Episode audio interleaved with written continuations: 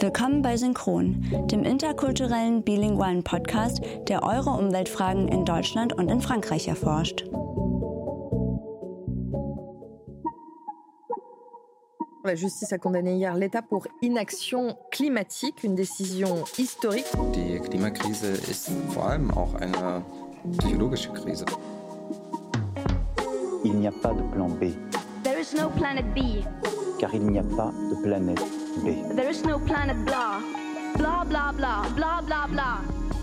Das Einzige, was wir gerade wirklich gar nicht haben, ist Zeit. Also streiken wir weiter.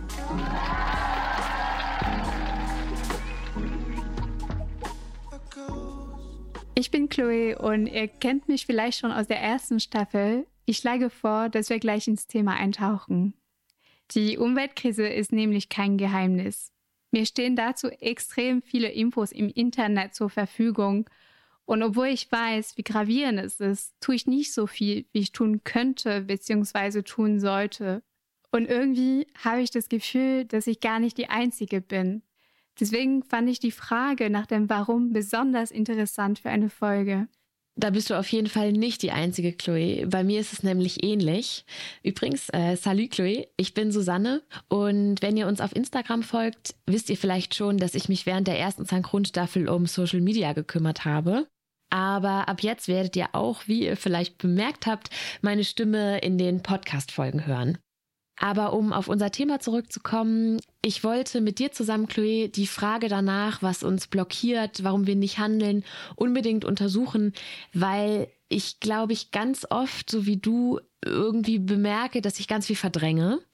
Und ich habe dann manchmal Momente, in denen ich sozusagen aufwache und mich frage, warum sitze ich eigentlich hier gerade und trinke Kaffee oder mache vielleicht einen Podcast, obwohl wir eigentlich schon äh, längst hätten die Welt retten müssen. Ein Podcast ist auch cool.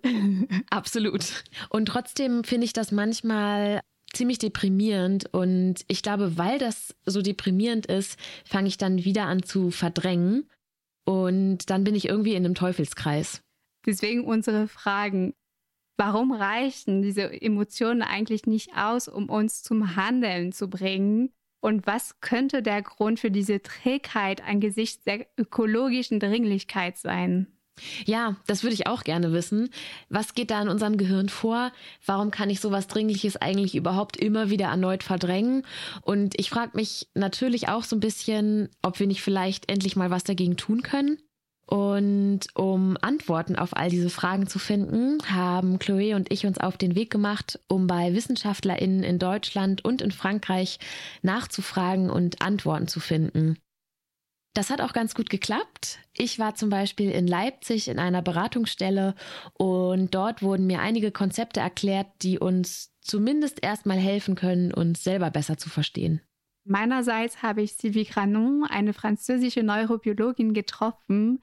Also zunächst wollen wir mit den WissenschaftlerInnen herausfinden, wie sich die Umweltkrise auf uns auswirkt. Dann werden wir die Mechanismen, die uns blockieren, auseinandernehmen und schließlich nach Lösungen suchen. Versprochen, langweilig wird's gar nicht. Wir haben viele interessante Dinge gelernt. Ja, absolut.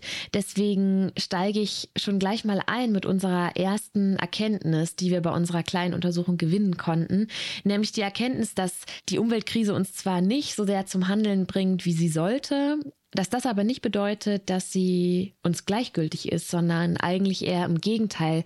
Die beiden Therapeuten Sebastian Funke und Stefan Kurt haben mir erklärt, dass das Thema Klimakrise in ihrem Bereich zunehmend an Bedeutung gewinnt.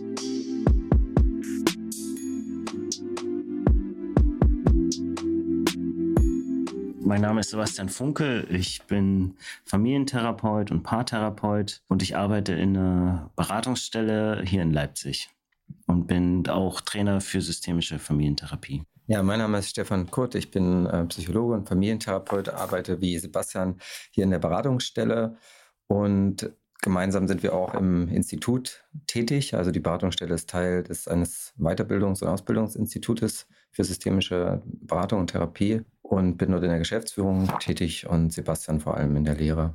Und merkt ihr in eurer täglichen Arbeit einen Einfluss der Klimakrise und wenn ja, wie merkt ihr den? Ich würde sagen, ja, auf äh, jeden Fall. Und mh, wie, in welcher Form? Also ich bin überzeugt schon allein aus systemischer Sicht und systemischer Haltung, dass auch die Systeme, die uns umgeben und die Kontexte, denen wir leben, eine Rolle spielen und auf uns wirken in unserer Arbeit, der direkten Arbeit mit den KlientInnen und natürlich auf äh, die Situation und Lebensbedingungen der KlientInnen äh, generell. Das ist interessant, denn auch die Neurobiologin Sylvie Granon hat im Rahmen eines Forschungsprojekts festgestellt, dass die Verschmutzung unserer Umwelt eine direkte Auswirkung auf uns hat. Das heißt, sie ist uns nicht egal sozusagen. Ich schlage vor, dass wir uns unserem Treffen widmen. Sie hat mich in ihrem Haus in der Nähe der Stadt Schacht empfangen. Pour le confort de tous, laissez descendre les autres passagers avant de monter. Destination Chartres. Prochain arrêt. Pour commencer, est-ce que vous pouvez Können Sie sich vorstellen, wie Sie es möchten? Bah, je m'appelle Sylvie Granon, je suis chercheur en Ich bin Sylvie Granon, ich bin Neurowissenschaftlerin und ich leite ein Team an der Universität Paris-Saclay mit dem Titel Neurobiologie der Entscheidungsfindung. Ich interessiere mich für alle Aspekte der Umwelt, die die Entscheidungsfindung beeinflussen können und dafür, wie das Gehirn Entscheidungen trifft, die so angebracht wie möglich sein sollen.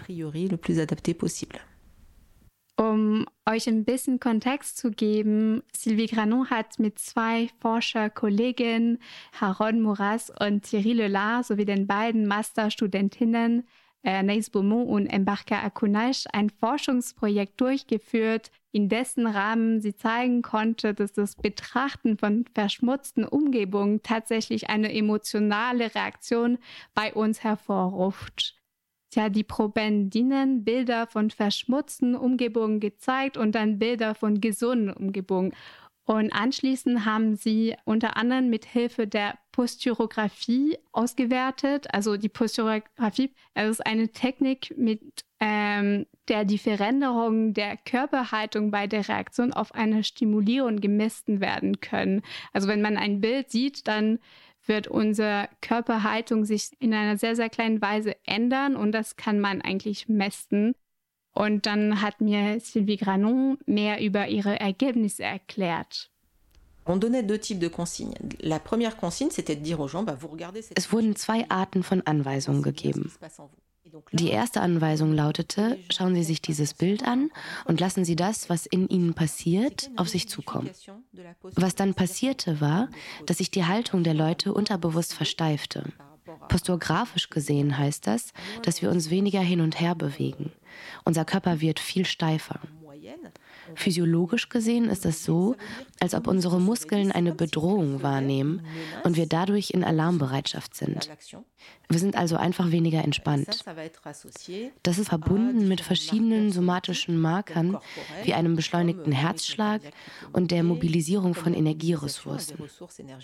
Das Gleiche passiert natürlich in einer abgeschwächten Form, wenn man etwas Bedrohliches erlebt. Das zeigt, dass unser Körper, wenn er eine verschmutzte Umgebung wahrnimmt, die Bedrohung spürt. Er merkt, dass etwas nicht normal bzw. nicht vorhergesehen ist. Und darin besteht der erste körperliche Schritt zur Handlungsbereitschaft. Wir sehen also, dass die Umweltkrise sowohl eine psychologische als auch eine physische Reaktion in uns hervorruft und uns gar nicht gleichgültig lässt. Äh, ganz im Gegenteil.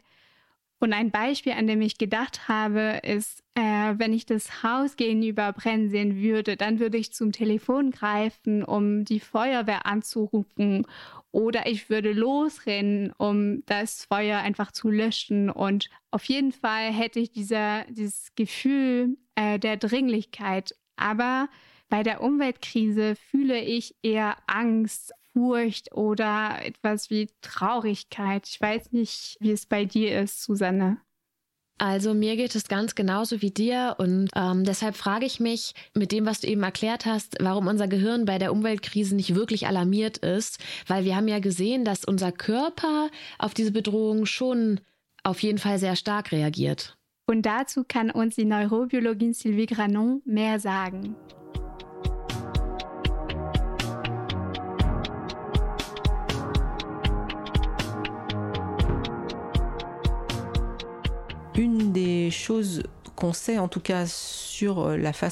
Cerveau Was wir über die Anpassungsfähigkeit unseres Gehirns wissen, ist, dass es nicht unbedingt eine sehr kontinuierliche Beziehung zwischen dem, was wir wissen und dem, was wir daraus machen, gibt.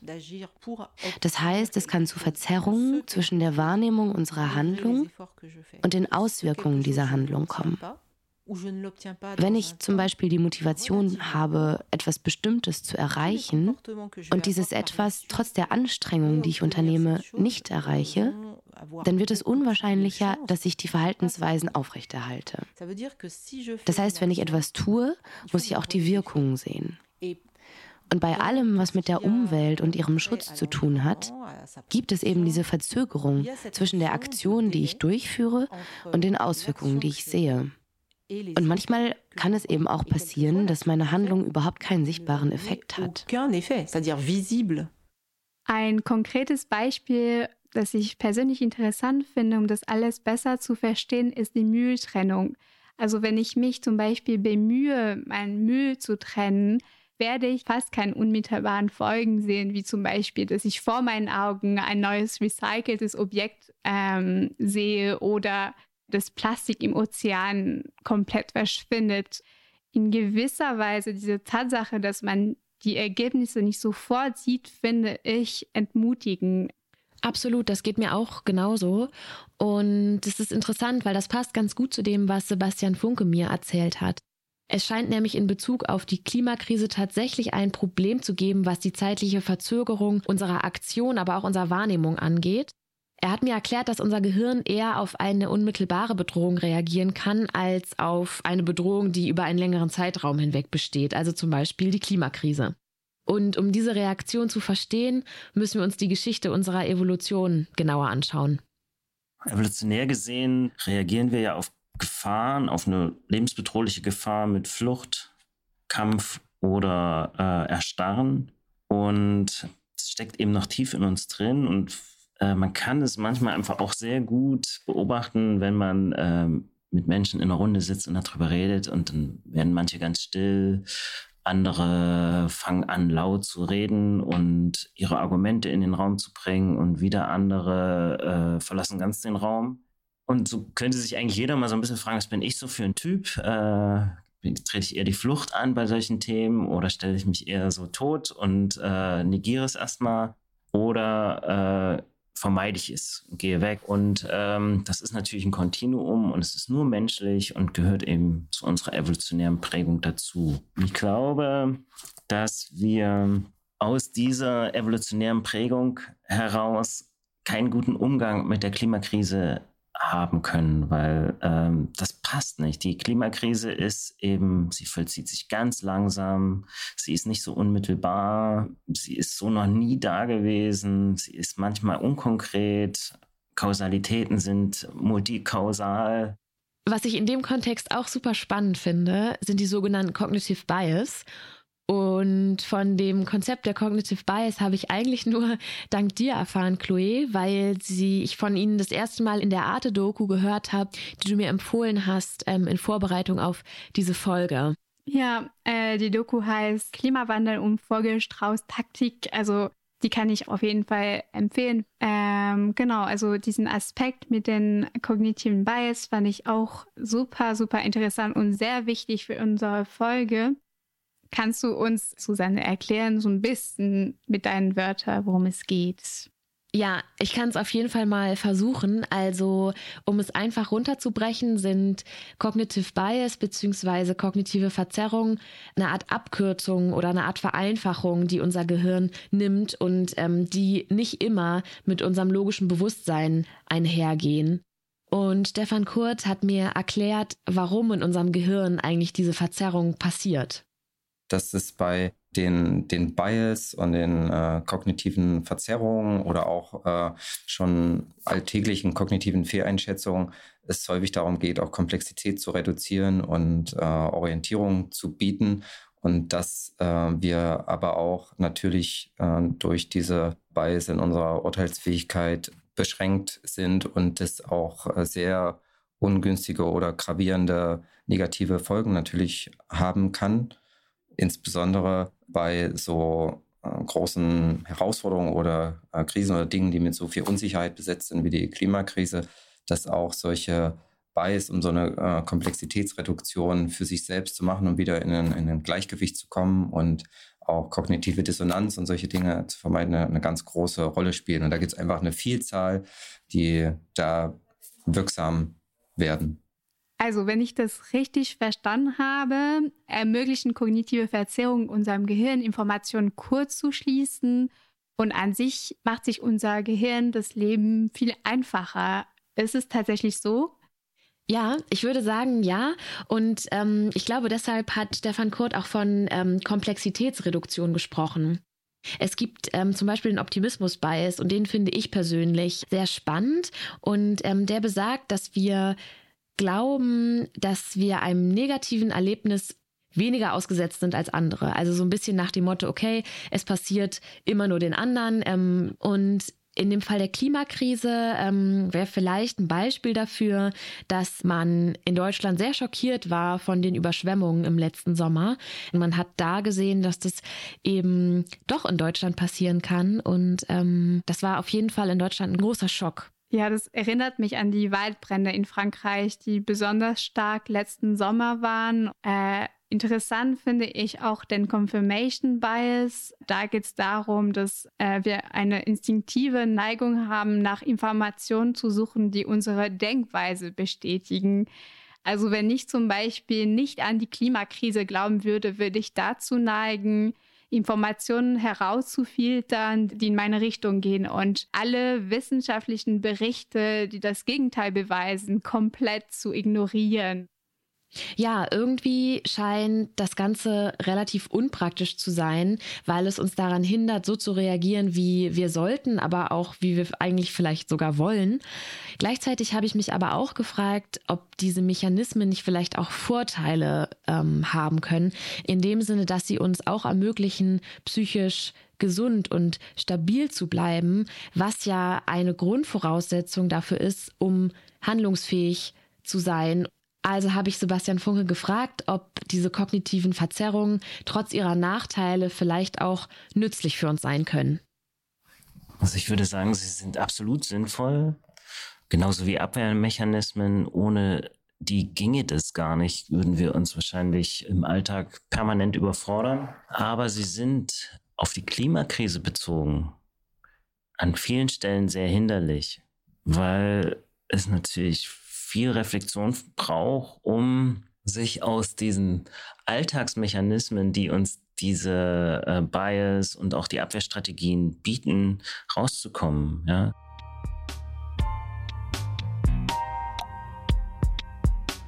Ich finde, dass wir jetzt etwas besser verstehen, was in unserem Gehirn vor sich geht. Die Frage, die ich mir aber jetzt stelle, ist, welche Lösungen wir finden können, um unsere Blockaden zu überwinden um also ins Handeln zu kommen, was eigentlich unser Ziel sein sollte. Um irgendwie voranzukommen, schlägt zum Beispiel Stefan Kurt vor, äh, noch etwas mehr als nur die kognitiven Verzerrungen in den Blick zu nehmen, weil das nämlich auch nur eins von vielen Erklärungsmustern ist, die uns beeinflussen.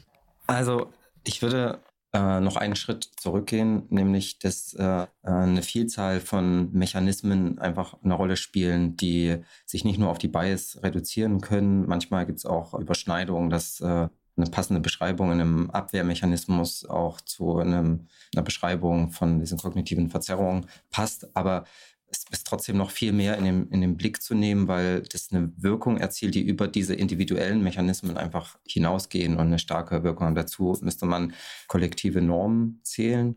dass äh, welche, was habe ich eigentlich für eine Wahrnehmung, welche Norm des Alltags, des Lebens, äh, wie das so funktioniert, ähm, vorherrschend ist und äh, dass äh, wissenschaftliche Ergebnisse zeigen, dass ich mich an dieser Norm, an dieser wahrgenommenen kollektiven Norm orientiere und äh, sehr wahrscheinlich deswegen, weil es, äh, weil es existenziell bedeutsam für mich ist, dass ich sozial integriert bin.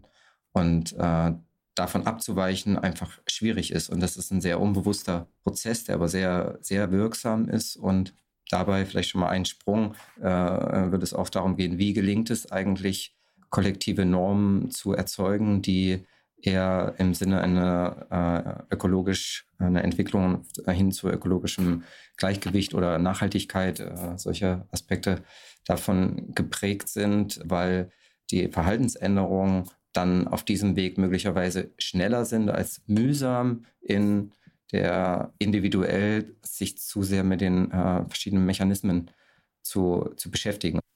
Diesen Teil fand ich besonders interessant, weil Sylvie Granon hat auch betont, wie wichtig dieser kollektiven oder sozialen Aspekt ist, um uns zu motivieren.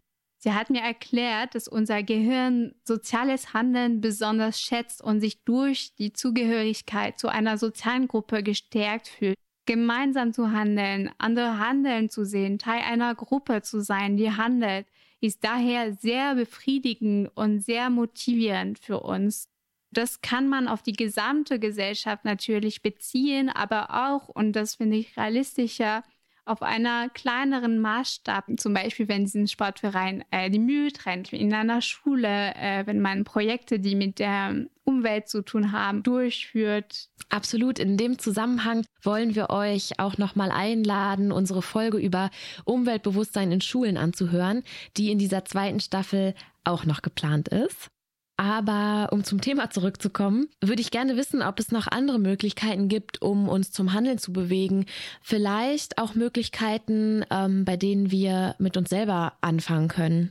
Ja, das frage ich mich gerade auch. Und Sylvie Granon nochmal schlägt uns einen zweiten Weg vor.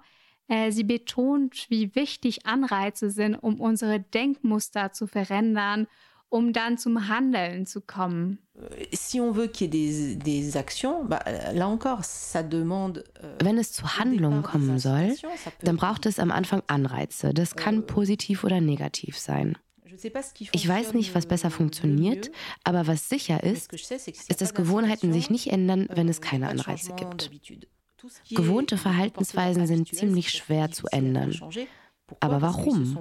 Weil sie sich in unserem euh, Gehirn festgesetzt haben.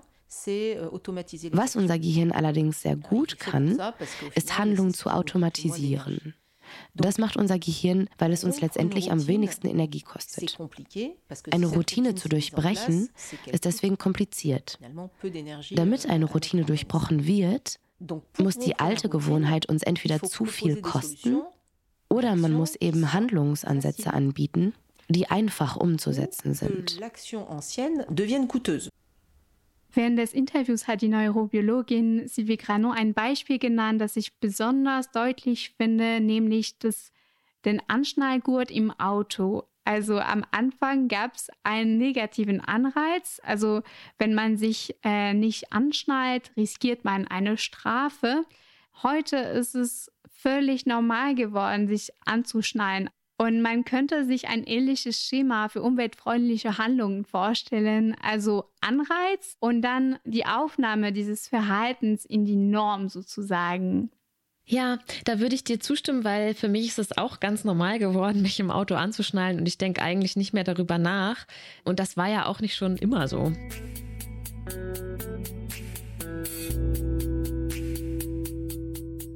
Wir nähern uns jetzt langsam dem Ende der Folge und zum Abschluss fände ich es interessant, sich vorzustellen, dass es eben nicht immer die eine Lösung sein muss, sondern eher eine Kombination aus mehreren, die vielleicht dann am Ende am hilfreichsten ist. Im Gespräch mit Stefan Kurt und Sebastian Funke habe ich gefragt, was ihre Lösungsansätze sind. Und in dem Kontext haben wir über etwas gesprochen, das sie hoffnungsvolle Wirklichkeitskonstruktion nennen. Dabei geht es darum, sich vorzustellen, wie eine positive Zukunft aussehen könnte. Und das klingt jetzt erstmal relativ einfach. Wir haben in dem Kontext aber zum Beispiel auch darüber gesprochen, wie viel Realismus oder wie viel Optimismus eigentlich ähm, diese Idee braucht. Und das klang ungefähr so. Wäre mir zum Beispiel wichtig, dass äh, genauer dieses vielleicht auch ein bisschen utopische nach vorne denken ähm, irgendwie als Anregung mit in dieses Interview kommt. Also ich glaube, das brauchst, das kann ein guter Motor sein, um Veränderungen anzuschieben. Also dass man sich mit den Lösungsperspektiven, auch vielleicht mit äh, Visionen und Utopien auseinandersetzt, die sozusagen ein Attraktor sein können für uns und unser Verhalten. Sind ja nicht nur durch die Vergangenheit geprägt, sondern eben genauso durch unsere Zukunftsvorstellungen. Und wenn wir da gute Zukunftsvisionen haben, dann kann das ein guter Motor sein, uns neu zu erfinden, neue Wege zu gehen. Ja, wo, wobei ich denke, dass es viel um Realismus geht, weil es ja nicht um illusorische Ziele, die vielleicht nicht zu erreichen, sondern auch die Anerkennung von dem, was eigentlich auch nicht schaffbar ist und wo auch Grenzen sind. Und auch wenn wir 1,5 Grad nicht erreichen, auch dann und dann umso mehr spielt es ja eine Rolle, dass äh, wir uns daran äh, anpassen, auch die Emissionen weiter zu reduzieren, weil das Problem wird sich ja immer mehr beschleunigen dann und noch gravierender werden, werden, auch wenn der Idealfall natürlich wäre, wir könnten diese Einschränkungen erreichen. Und dafür braucht es auch äh, Realismus, um dann äh, realistische äh, Ziele zu erreichen und natürlich äh, auch darauf äh, zu fokussieren, was können wir da als Gesellschaft, als Individuum auch daran gewinnen. Und es geht bis dahin, was, äh, welchen Gewinn würde das für uns und unsere Beziehungen zu unseren Mitmenschen bringen, auch meine Beziehung zur Natur und im ökologischen Kontext zu reflektieren. Also Chloe, bist du eher Typ Realismus oder eher Typ Utopie? Das ist voll die schwierige Frage. Also ich denke, es ist einerseits sehr, sehr wichtig, dass wir uns realistische Ziele setzen, aber gleichzeitig von der Gesellschaft zu träumen, die wir uns für morgen wünschen. Äh, wie ist es bei dir, Suse? Ja, ich finde auch, dass es eine schwierige Frage ist und ich weiß auch noch gar nicht, ob ich die so konkret beantworten kann, aber ich kann auf jeden Fall feststellen, dass es mir hilft, mich nicht auf meinem Pessimismus auszuruhen, weil dabei erwische ich mich manchmal und ich glaube, das ist ähm, weder für meine Umwelt als auch für mich ähm, hilfreich, wenn man nach Lösungen sucht. Und ich merke deswegen, dass mir ein bisschen Hoffnung ganz gut tut und mich auf jeden Fall zum Handeln motivieren kann. Ich finde, das ist ein sehr gutes Schlusswort.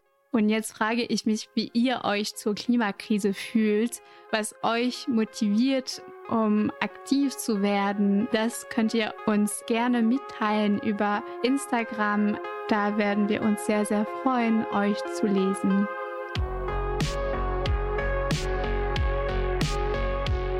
Vielen Dank, Chloe und Suse, für diesen spannenden Input. Und vielen Dank an euch, dass ihr uns bei dieser Folge von Synchron begleitet habt. Wenn es euch gefallen hat, denkt bitte dran, uns 5 Sterne in eurer Lieblings-Podcast-App zu geben. Wenn ihr Feedback habt, könnt ihr uns gerne über unseren Instagram-Account synchron.studio schreiben. Wir haben außerdem einen monatlichen Newsletter, über den ihr unsere Abenteuer verfolgen könnt und jeden Monat deutsch-französische Nachrichten findet, die ihr auf keinen Fall verpassen solltet. Den Link dazu findet ihr in unserer Instagram-Bio. Ein besonderer Dank gilt dem Deutsch-Französischen Bürgerfonds für die finanzielle Unterstützung, Caroline Pabeuf für den Schnitt dieser Folge, der Gruppe Eil für die Musik im Jingle, Luisa Schwarz aka Ectomorph für die Illustration des Covers dieser Folge und natürlich dem gesamten Produktionsteam von Synchron. Nicht vergessen, diese Folge gibt es auch auf Französisch. Bis bald!